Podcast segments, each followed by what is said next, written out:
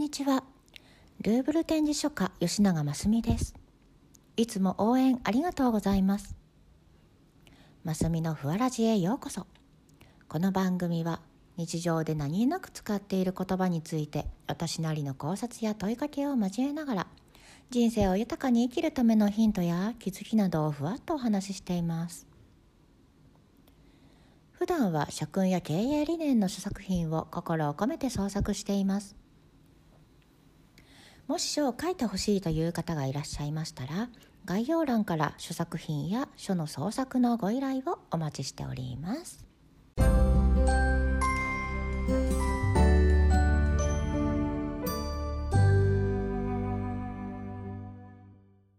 では第6回目。本日のお題は「おかげさまで」です。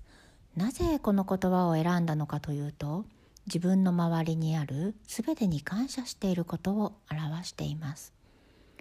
成功や成果継続の裏には取り巻く環境や周りの方の支援口コミをしていただいた信頼や実績からも巡り巡ってご縁になりつながっていくからこそ大切な言葉だと思ったからです。しかしながら最近はおかげさまでをあまり聞かなくなってきているように感じています。そこでおかげさまでの言葉をこのラジオを聞くことであなたの心に響かせながらしっかりとつかむように心で受け取ってほしいと願っています。まず一緒に考えてほしいのは「おかげさまで」ってどんな時に使っていますか？そうです。何かのきっかけや人生のタイミングで結果が出たり成果が認められたり継続してこれたりここまでの道のりを受け止めて振り返り相手に感謝を伝える言葉です。おかげさまではとても素敵な言葉ですよね。だからこそあなたに少しだけおかげさまでを思い出していただいて毎日を振り返るきっかけになればと思っています。では今日はおかげさまでの言葉を一緒に思い出していきましょうね。さあ早速おかげさまでの階層へ行ってみましょう。おかげさまでの言葉。おかげさまで。体の調子もよく健康的に過ごせています。おかげさまで。ささやかな日々ですが毎日を大切に過ごせるようになってきました。おかげさまで家族の大切さに改めて気づくことができました。おかげさまでその後も順調でお引き立てがあったからです。おかげさまで皆様の応援や知った激励があってここまで来れました。おかげさまであの一言があったからこそ私の人生のエネルギーになっていることは間違いありません。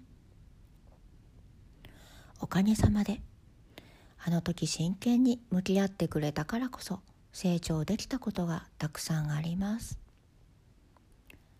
おかげさまでその立場に立った今ではあの時には見えていなかった隠れていた大変さや苦労もわかるようになりました。おかげさまで自分だけでなく周りも幸せにできることを素敵に感じるようになってきました。おかげさまでいつも気遣って声をかけてくれてありがとう。おかげさまで良いところも悪いところもありのままを受け入れてくれてありがとう。おかげさまで多くの方に出会えて人生の道のりを支えられてきました。おかげさまで長いお付き合いでとても感謝しています。これからも仲良くしてください。おかげさまでとあなたに関わる人に全員に言ってみませんか？おかげさまでもしかしたらこのラジオを聞いたからあなたは素直に言えるかもしれません。おかげさまで。ぜひあなたの目の前にいる方にたくさんたくさんたくさん言ってみてください。おかえりなさい。回想は終わりの時間です。さていかがでしたでしょうか？あなたの人生の回想におかげさまでの思い出はありましたか？きっと今日もあなたがおかげさまでって言ったらお互いが支え合う感謝の気持ちにあふれてふわっと幸せな気分になれるかもしれません。あなたが素直な心で本当に大切な人に素敵な言葉をかけてあげてください。